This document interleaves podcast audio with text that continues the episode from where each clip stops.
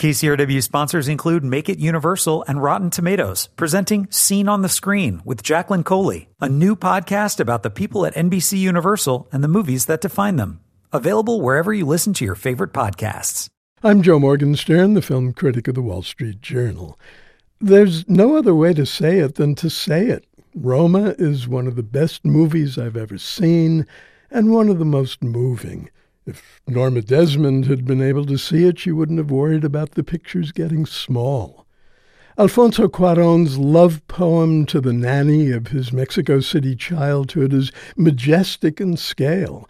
The time is the early 1970s. The heroine, Cleo, is played by Yalitza Aparicio, and what's discovered through her soft gaze and gentle spirit is nothing less than a time capsule panorama of family, house, street, neighborhood, city, and nation, evoked in images and sounds as potent as any that have ever filled the big screen.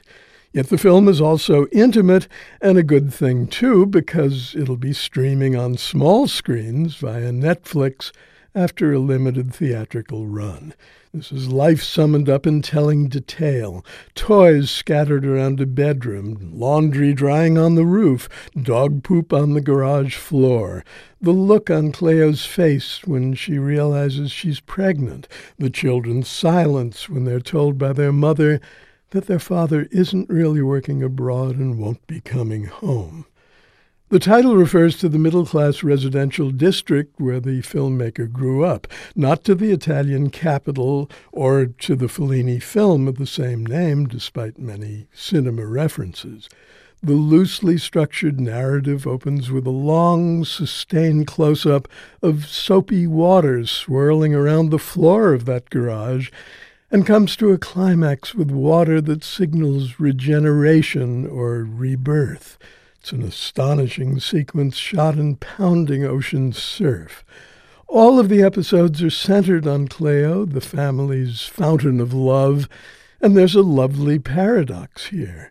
It's obvious from the intensity of feeling throughout that Cuarón conceived Roma purely, if not simply, as a tribute to his beloved nanny.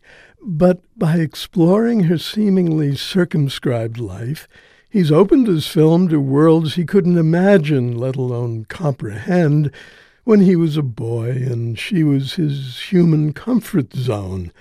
Cleo is the film's gateway and guide to dramatizing divisions of class and ethnicity, empty government promises, the social and sexual roots of violence, and the precarious state of the poor, and not at all a different subject of women even affluent women.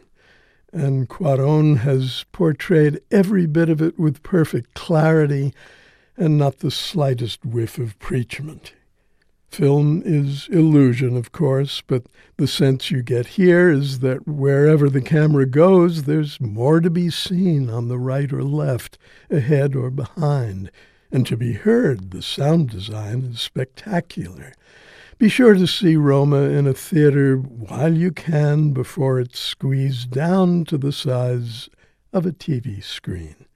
There's never been anything quite like it. I'm Joe Morgenstern. I'll be back on KCRW next week with more reviews. KCRW sponsors include Make It Universal and Rotten Tomatoes, presenting Scene on the Screen with Jacqueline Coley, a new podcast about the people at NBC Universal and the movies that define them. Available wherever you listen to your favorite podcasts.